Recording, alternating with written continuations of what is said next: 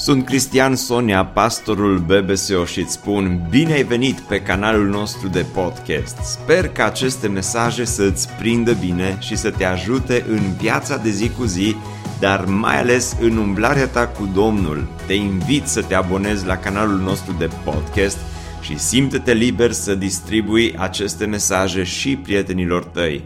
Îți doresc să ai parte de o audiție plăcută în continuare. Studiem în această perioadă Cartea Coloseni și am trecut cu Apostolul Pavel prin prima parte a scrisorii pe care el o scrie bisericii din Colose, o biserică pe care n-a vizitat-o niciodată, o biserică ce a trecut prin încercări, probabil prin mari necazuri și greutăți.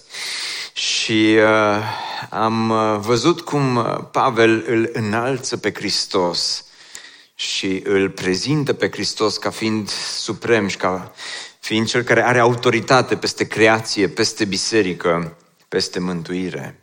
Și am văzut îndemnul lui Pavel pentru noi, Biserica lui Hristos, de a rămâne înrădăcinați și neclintiți pe drumul acesta al mântuirii. Astăzi ajungem în ultima parte a capitolului 1 din Coloseni și astăzi Pavel ne vorbește despre ce înseamnă a fi desăvârșit în Hristos. Am pus titlul acestui mesaj, Nimeni nu e perfect încă. Nimeni nu e perfect încă. Dacă m-aș pricepe la design și aș fi făcut designul pentru predică, cred că aș fi inversat și aș fi făcut perfect mic și încă mare.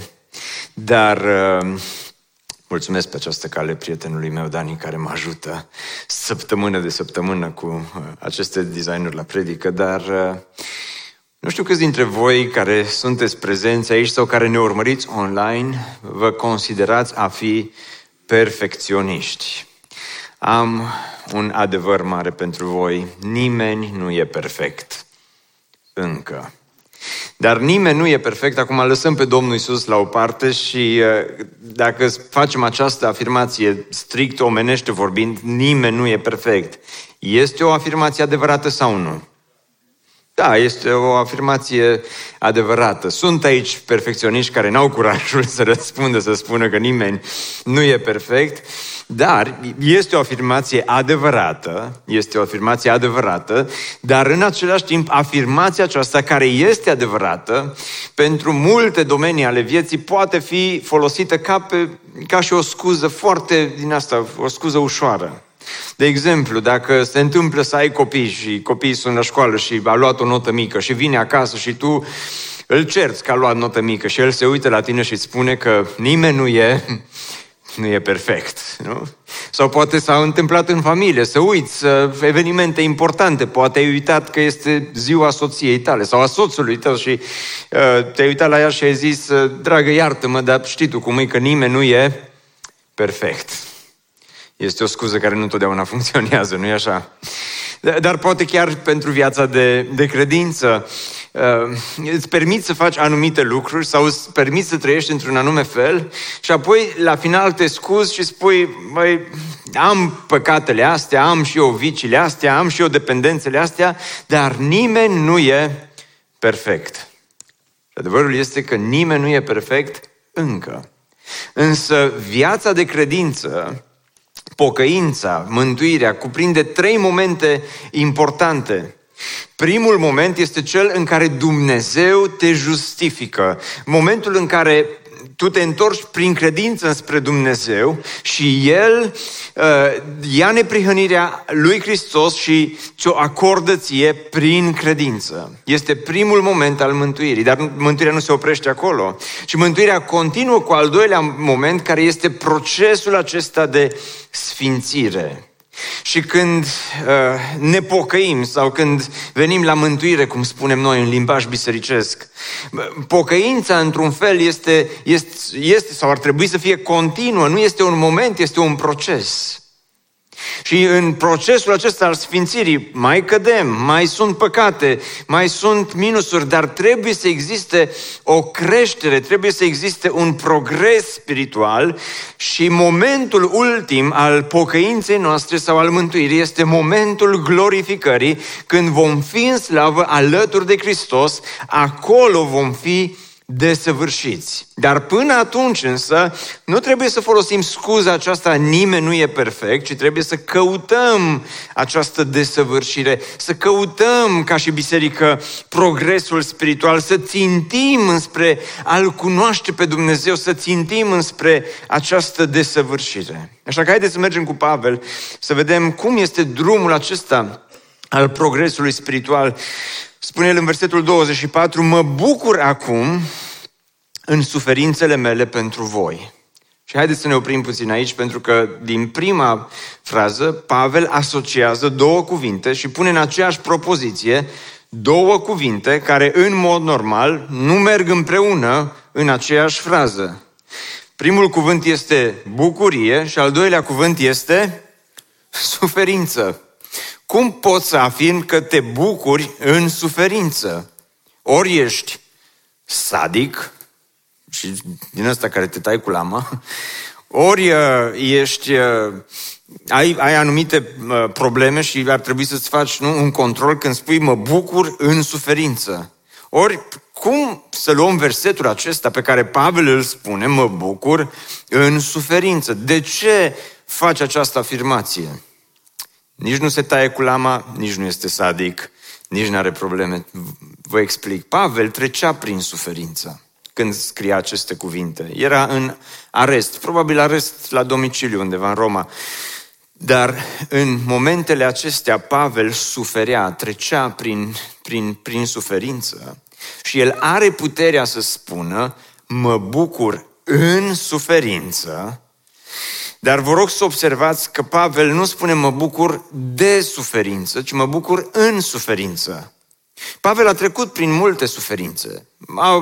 Le descrie la un moment dat, mi se pare, în Corinteni, când spune a primit lovituri, a fost în suferință prin călătorii, a fost în foamete, a fost în frig, a fost în tot felul de primejdii, pe drum, pe mare și așa mai departe. Și nu cred că Pavel, când a văzut că suferința vine, că este arestat, că este lovit, că este bătut, nu cred că Pavel a spus, ce bine, abia aștept următoarea bătaie. Abia aștept următoarea suferință. Și nimeni în lumea aceasta nu cred că poate să spună, să se uite la suferința care urmează sau care s-ar putea abate peste viața lui, să spună, bă, așa mă bucur că vine suferința aceasta peste mine. Suferința este grea. Dar Pavel nu spune mă bucur de suferință, ci spune mă bucur în suferință. Este mare deosebire.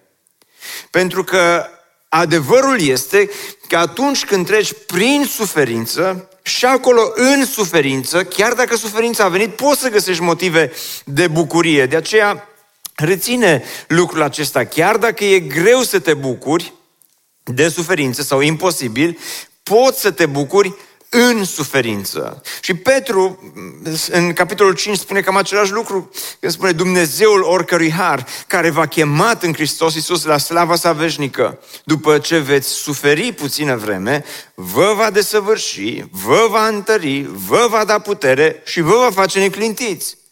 Deci te poți bucura și în suferință, chiar dacă nu te bucuri de suferință, pentru că suferința nu e ceva bun, e grea, e rea. Dar rezultatele suferinței și procesul acesta de maturizare în viață, maturizare spirituală, n-ai cum să ocolești suferința. Dar uite rezultatele, dacă reușești cumva să treci cu bine prin ea, vă va desăvârși, vă va întări, vă va da putere, vă va face neclintiți. Și Pavel, o să vedem la finalul acestui pasaj că spune scopul este să fim desăvârșiți, să înfățișăm pe orice om desăvârșit în Hristos. Păi cum poți să înfățișezi și să ajungi acolo la desăvârșire decât dacă treci? Și dacă înveți să treci, chiar și prin momente de suferință, de vreun fel sau altul. Hai să continuăm versetul acesta, pentru că e ciudat la început de asta, să vedeți ce ciudat e acum. Spune, mă bucur acum în suferințele mele pentru voi și în trupul meu împlinesc ce lipsește suferințelor lui Hristos pentru trupul lui care este biserica. Și iarăși citești versetul acesta și suna erezie. Prima parte e ciudată, a doua parte și mai ciudată, când spune împlinesc în trupul meu ce lipsește suferințelor lui Hristos. Păi stai puțin. Jertfa lui Hristos, suferințele lui Hristos, n-a fost o lucrare completă? Când Hristos a stat pe cruce, la un moment dat, când stătea acolo între cer și pământ, în ultimele momente din viața lui Hristos, a strigat cu glas tare și a spus s-a isprăvit. Și în momentul acela, jertfa lui Hristos a fost una completă. Ce spune Pavel aici, de fapt, când, sau ce vrea să spună când spune în trupul meu, împlinesc ce lipsește suferințelor lui Hristos? În niciun caz, Pavel nu sugerează că din punct de vedere al ispășirii jertfei lui Hristos, el trebuie să adauge ceva la jertfa lui Hristos. Nu asta spune. Dar ca să înțelegem ce spune, hai să ne uităm în Filipeni. O altă scrisoare pe care o scrie către Filipii este un text paralel din scrisoarea către Filipeni și acolo se întâmplă ceva. Biserica din Filipii, Pavel este în închisoare și biserica face un pachet, îi face un bine lui Pavel. Nu știm ce o fi trimis, haine, bani, mâncare, habar nu avem, medicamente, dar ei au făcut o strângere de ajutoare pentru Pavel și l-au luat pe Epafrodit, i-au dat ceea ce au strâns să-i ducă lui Pavel. Epafrodit ia darul bisericii către Pavel și se duce, îl vizitează pe Pavel, dar pe drum înspre Pavel, Epafrodit trece prin tot felul de sacrificii și suferințe. La un moment dat, Epafrodit se îmbolnăvește atât de rău încât este aproape de moarte. Și acum Pavel mulțumește bisericii din Filipi și le spune în Filipeni, la capitolul 2, că Epafrodit, zice, a venit să mă viziteze, a fost bolnav, va zice, a fost așa de bolnav încât aproape că a murit și este adevărat lucrul acesta, dar în versetul 30 spune căci pentru lucrul lui Hristos a fost el aproape de moarte și a suferit, îmi pun eu în paranteză, și s-a sacrificat și a pus viața în joc ca să împlinească ce lipsea slujbei voastre pentru mine. Și acum întrebarea pe care trebuie să o punem este următoarea. Ce lipsea slujbei filipenilor pentru Pavel? Pentru că în aparență nu lipsea nimic. Au făcut toată strângerea de ajutoare pentru Pavel, au făcut pachetul. Ce lipsea la gestul pe care ei l-au făcut? Lipsea ca cineva să ia ceea ce ei au făcut, pachetul, și să-l ducă la Pavel. Și spune Pavel, Epafrodit a suferit și și-a pus viața în primejdie ca să ducă și să împlinească, să ducă pachetul, adică să împlinească ce lipsea slujbei voastre. Și observați că este aproape același limbaj pe care îl folosește aici când spune în trupul meu împlinesc ce lipsește suferințelor lui Hristos. Ce lipsește suferințelor lui Hristos? Pachetul ispășirii, dragilor, a fost complet. Pavel nu suferea ca să adauge ceva la suferințele lui Hristos. Pavel nu suferea ca să adauge ceva la jertfa lui Hristos, dar totuși ceva lipsea suferințelor lui Hristos. Ce lipsește suferințelor lui Hristos? Răspunsul este următorul, ca lumea să audă despre suferințele lui Hristos. Și spune Pavel, eu sufăr în trupul meu ca să împlinesc ce lipsește suferințelor lui Hristos și ceea ce lipsește suferințelor lui Hristos este ca lumea aceasta să audă pachetul, să fie dus, cum a venit Epafrodit la mine, așa trebuie să luăm noi vestea aceasta a suferințelor lui Hristos și să o ducem lumii întregi. Pentru că, dragilor, Martin Luther spunea următorul lucru. Nu contează dacă Hristos ar fi murit de 1000 de ori, dacă nimeni nu ar fi auzit despre moartea sa. Și nu tot asta spune și Pavel în Romani când spune cum vor crede în acela despre care n-au auzit și cum vor auzi fără un propovăduitor. De aceea spune Pavel, ce lipsește suferințelor lui Hristos? Lipsește ca biserica să ia vestea aceasta despre moartea lui, despre jertfa lui, despre ispășirea lui și despre învierea lui, despre mântuirea pe care el ne-o dă în dar și să ducă vestea aceasta lumii întregi. Iată, spune, la ce lucrez, iată pentru ce mă lupt, spune Pavel, iată de ce sufăr. Ei, și acum dacă ar fi să le legăm pe cele două, suferința în bucurie cu ceea ce lipsește, ne dăm seama că bucuria aceasta a sacrificiului, bucuria aceasta a sacrificiului înseamnă să renunți la ceva ce iubești, pentru ceva ce iubești și mai mult. Dragilor, eu cred că Pavel iubea libertatea și ar fi vrut să fie liber și să poată călători și să ajungă în fața cezarului să-i proclame Evanghelia. Eu cred că Pavel iubea biserica și cred că ar fi vrut să îi vadă pe cei din Colose. Cred că Pavel iubea multe lucruri pe care și noi le iubim. Iubea inclusiv confortul și lucruri de care te bucuri în lumea aceasta, dar iubea mai mult ca lumea să audă despre suferințele lui Hristos.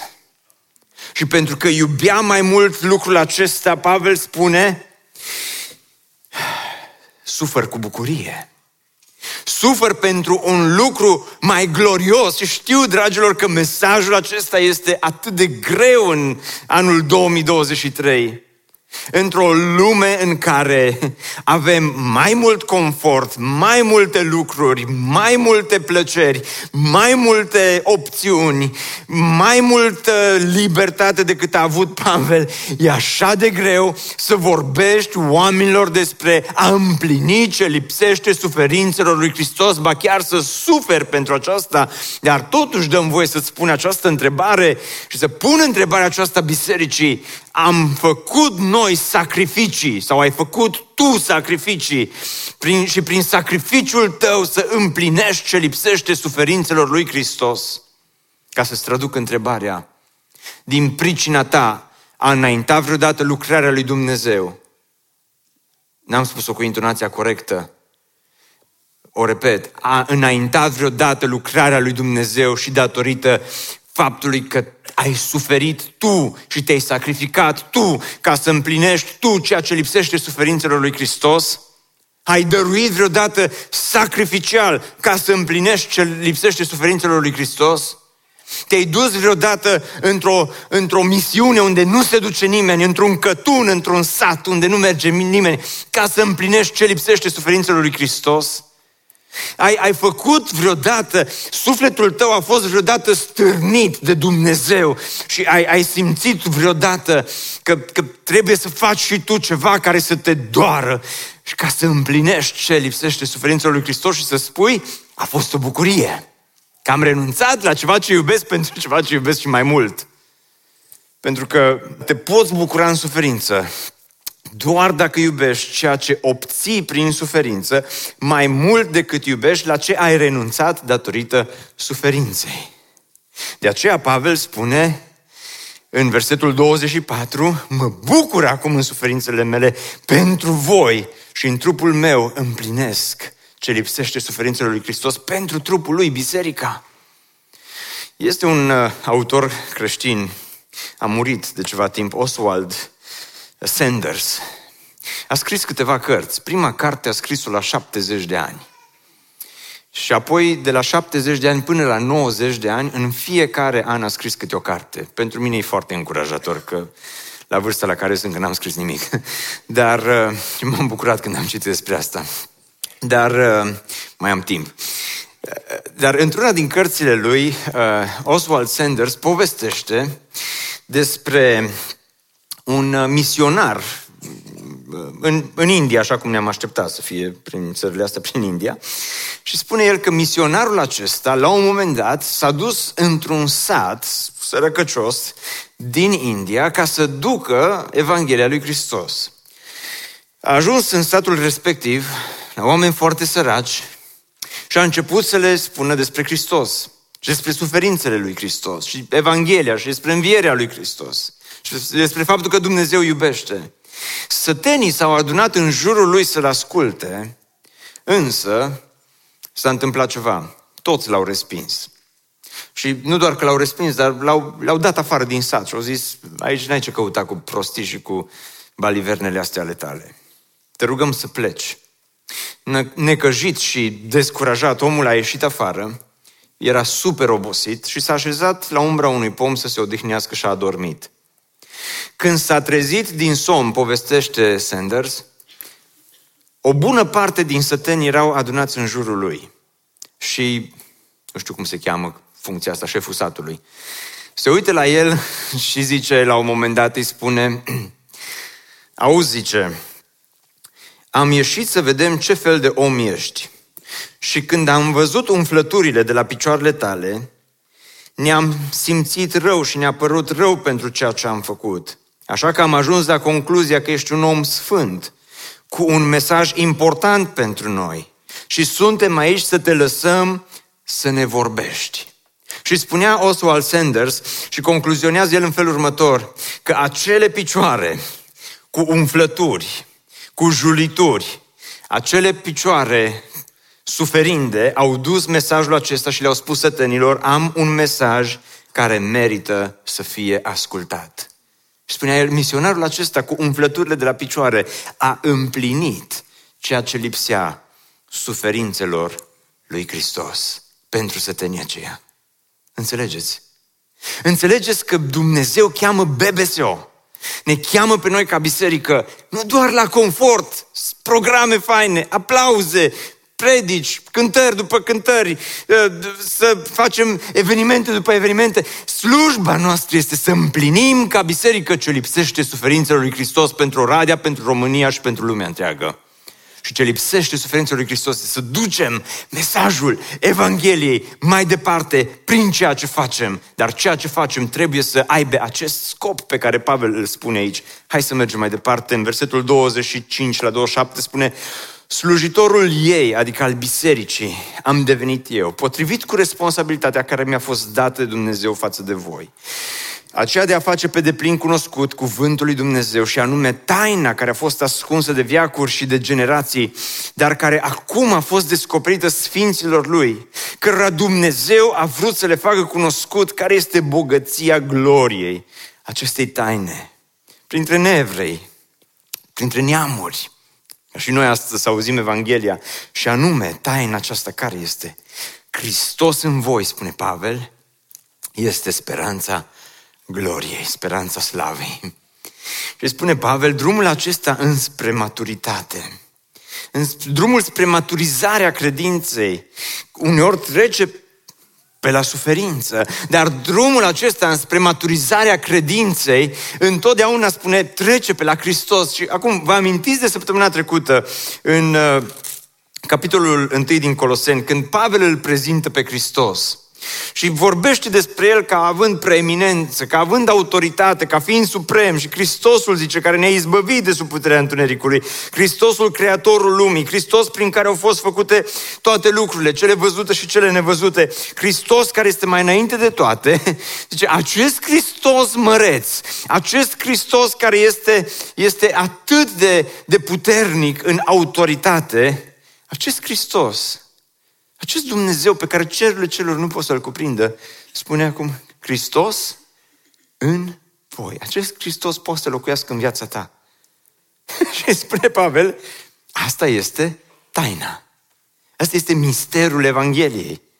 Și, dragilor, adevărul este că Evanghelia, vestea bună a mântuirii, are în ea, cuprinde în ea acest element al misterului. Cum Dumnezeul pe care cerurile celor nu pot să-L cuprindă, acest Dumnezeu, acest Hristos, spune Pavel, când te întorci la El cu credință și pocăință, acest Hristos vine și își face loc în viața ta și tu devii templul acestui Dumnezeu.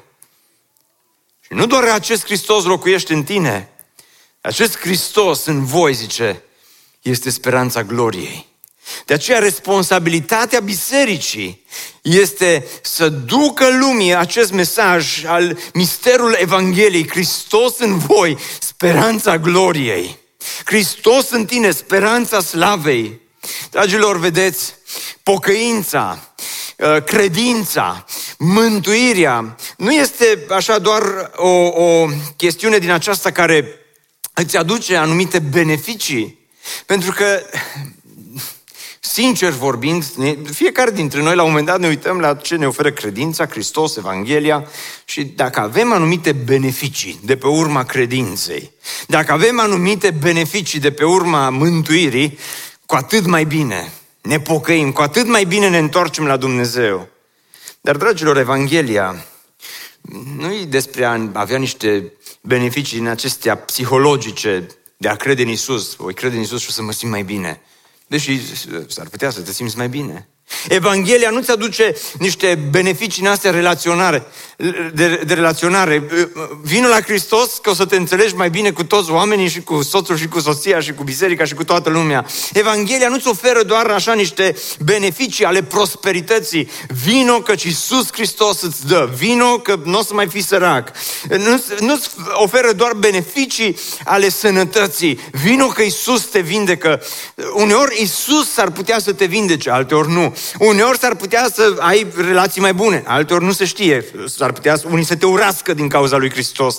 Uneori s-ar putea ca Evanghelia aceasta să îți ofere anumite beneficii la nivel psihologic, să fii mai vesel, să te simți mai bine, dar nu este întotdeauna obligatoriu. Dar ce îți oferă Evanghelia, taina Evangheliei, misterul Evangheliei, este Hristos în voi, nădejdea slavei, Hristos în voi, speranța gloriei. Chiar dacă n-ai avea nimic în lumea aceasta, dacă l-ai pe Hristos, spune Pavel, ai această speranță. Un călugăr italian a fost odată intervievat și a fost întrebat. Cineva i-a pus, un reporter i-a pus următoarea întrebare și a spus: și dacă ți-ai dat seama la sfârșitul vieții că ateismul este adevărat și că Dumnezeu nu există, spune-mi, ce s-ar întâmpla dacă ar fi așa? Reporterul se uită la el și spune: dacă la finalul vieții mori și îți dai seama că ateismul e adevărat și Dumnezeu nu există, ce s-ar întâmpla dacă ar fi așa? Și călugărul se uită la reporter și spune: sfințenia, tăcerea și sacrificiul sunt frumoase în ele însele. Chiar fără nicio promisiune de recompensă, tot mi-aș fi folosit bine viața pentru asta. Și într-un fel ai zice că are dreptate. Că și dacă Dumnezeu nu există, dacă n-ar exista, ipotetic vorbind, la finalul vieții constați că nu există și crezi în el, Evanghelia îți aduce, ai zice, anumite beneficii de ordin moral, psihologic, relațional și așa mai departe. Că dacă trăiești după învățăturile lui Iisus Hristos, sunt oameni care nu cred în Iisus, dar trăiesc după învățăturile lui pentru că au o valoare morală foarte mare. Dar știți ce spune Pavel? Că dacă Hristos n-a murit și n-a înviat și învierea lui Hristos nu este adevărată, cu toate beneficiile morale pe care le avem de pe urma Evangheliei, spune Pavel că suntem cei mai nenorociți dintre toți oamenii. Și Pavel n-a avut niciun dubiu, ci el când a spus Hristos în voi este speranța gloriei. Pavel a știut Hristos există, Hristos a murit, Hristos a înviat, Hristos s-a înălțat, Hristos revine și Hristos în tine îți aduce această recompensă glorioasă a slavei lui Iisus Hristos. De aceea el numește în versetul acesta, când spune că Dumnezeu a vrut să le facă cunoscut care este bogăția gloriei acestei taine, spune Pavel, o să vă spun un punct din predică, spune el, este așa de frumos încât l-a numit bogăția gloriei acestei taine. Hristos în voi, speranța gloriei. Există atâta bogăție în acest adevăr.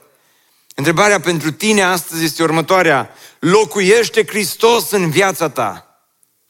Locuiește Hristos în tine? L-ai acceptat pe El ca fiind Domn și Mântuitor al vieții tale? A existat un moment în care ai spus: Hristos este totul pentru mine, dincolo de sănătate, dincolo de vindecare, dincolo de bogății, dincolo de lucruri, dincolo de relații, dincolo de tot ce îmi poate oferi lumea aceasta, este Hristos, să-L am pe El îmi este de ajuns. E greu. Mesajul lui Pavel din Coloseni într-o lume materialistă e foarte greu.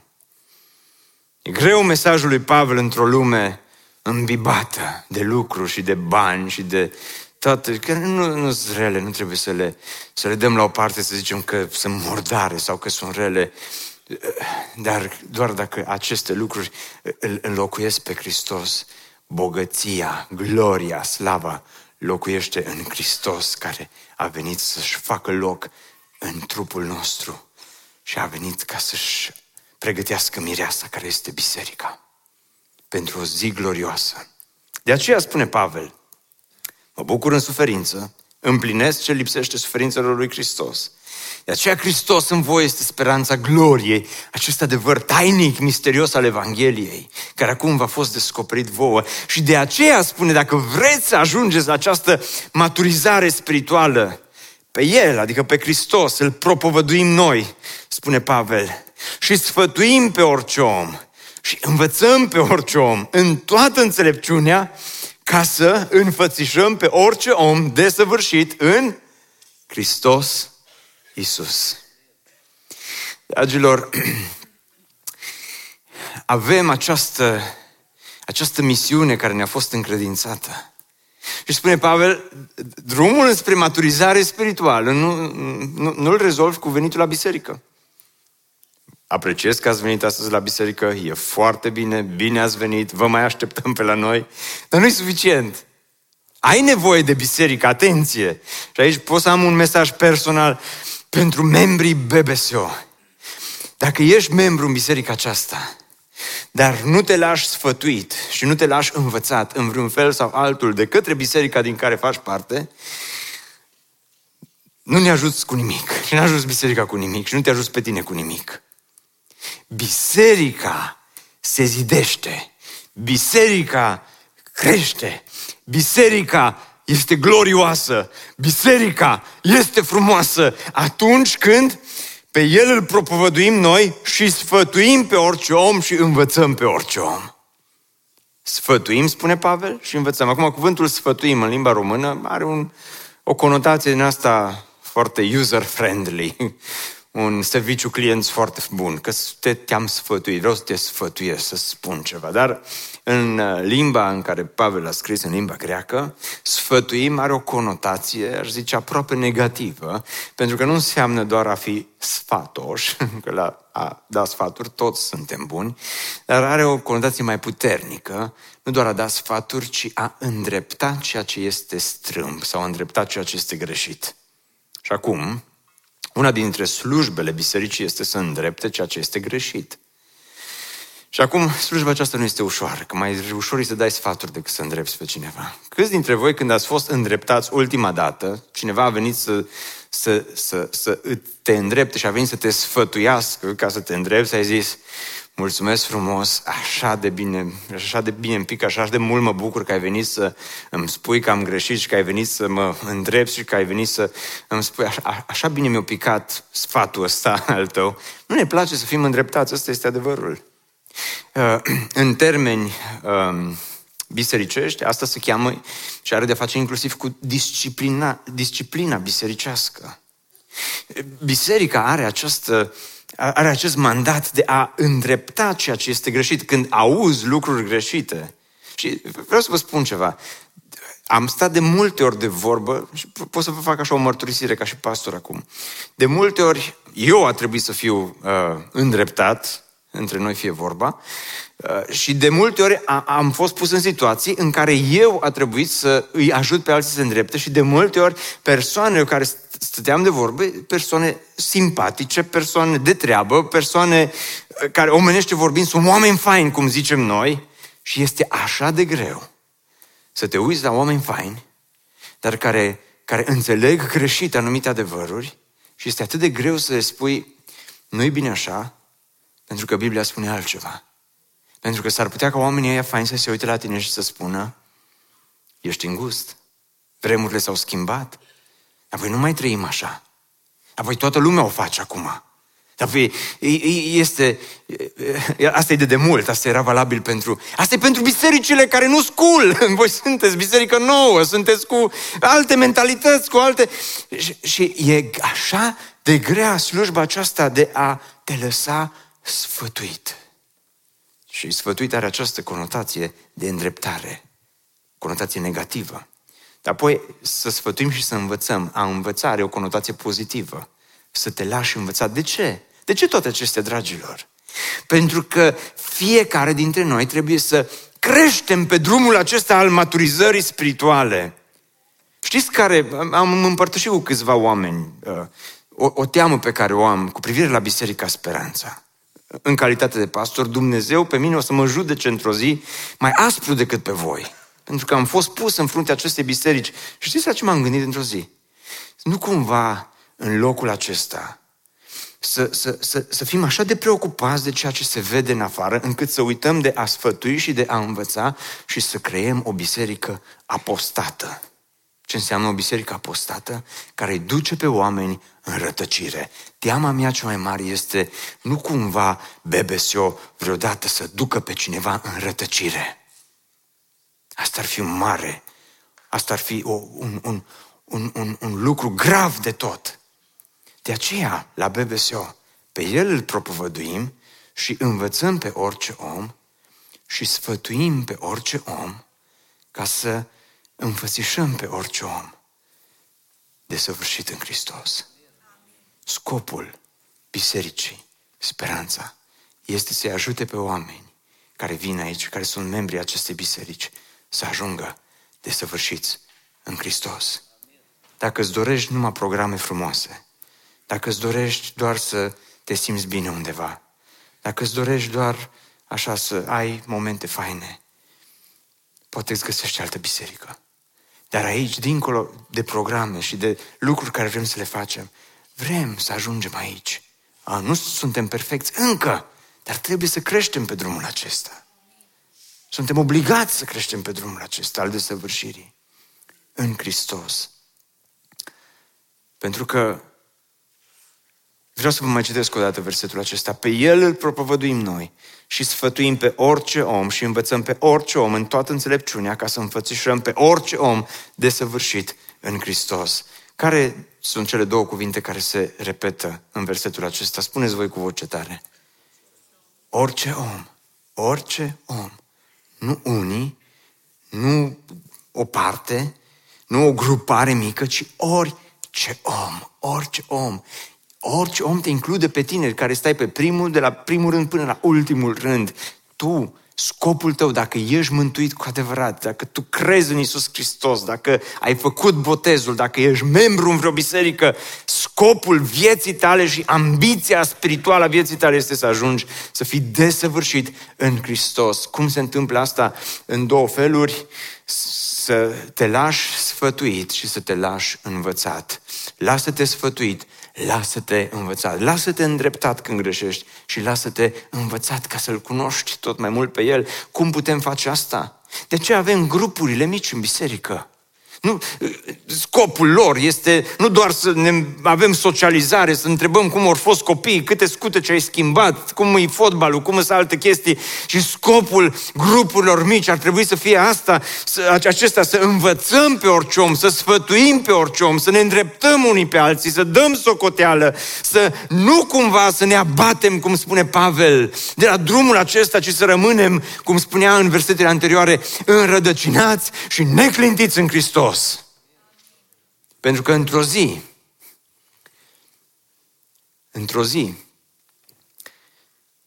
se va întâmpla ca biserica, mireasa lui Hristos, să fie înfățișată înaintea Tatălui. Și într-o zi tu vei ajunge înaintea tronului și vei ajunge acolo cu multe păcate și vei ajunge cu multe căderi. Și vei ajunge cu multe minusuri. Și vei ajunge în fața tronului cu multe dureri și cu multe bătăi de cap. Dacă vei ajunge acolo, sfătuit și învățat, pe un progres spiritual, înspre maturizare spirituală, în ziua aceea, Hristos se va uita la tine. Și El va fi Cel care te va lua pe tine și te va prezenta și te va înfățișa înaintea Tatălui. Și va spune Tatălui, iată Fiul meu, iată Fiica mea. Și ziua aceea va fi glorioasă. Și în ziua aceea vei înțelege pe deplin misterul Evangheliei. Hristos în voi, speranța gloriei. Ca și pastor am apucat să oficiez multe nunți. Fiecare nuntă conține și fiecare cununie, spre cununii vorbesc, conține și elementul acela, este ceva special. Momentul acela când toți se așează și când mirele este acolo în față și lângă el stă ori pastorul, ori cineva care este acolo lângă el, și de multe ori stau și asist la aceste momente când se deschid ușile și intră mireasa. Și este momentul acela când mireasa este prezentată mirelui. Și este întotdeauna un moment special. Este un moment frumos. Și într-o zi va veni momentul când mireasa, Biserica lui Hristos, va fi prezentată mirelui. Și mirele o va înfățișa înaintea Tatălui, fără pată și fără zbârcidură. Locuiește Hristos în viața ta? Dacă da, există în tine această foame după a fi sfătuit și după a fi învățat. Ne bucurăm mult că ai ascultat acest podcast și dacă ți-a fost de folos, scrie-ne un scurt mesaj la adresa amin@bbso.ro. amin@bbso.ro. Ne-am bucurat mult să te putem cunoaște, să știm cine ești și de unde ești. Dacă dorești să afli mai multe informații despre BBSO, despre cine suntem, care este viziunea noastră, intră pe site-ul bbso.ro. Îți mulțumesc că ești alături de noi și că ne ajuți să ducem viziunea mai departe. Așteptăm să ne reauzim cu bine la următorul podcast.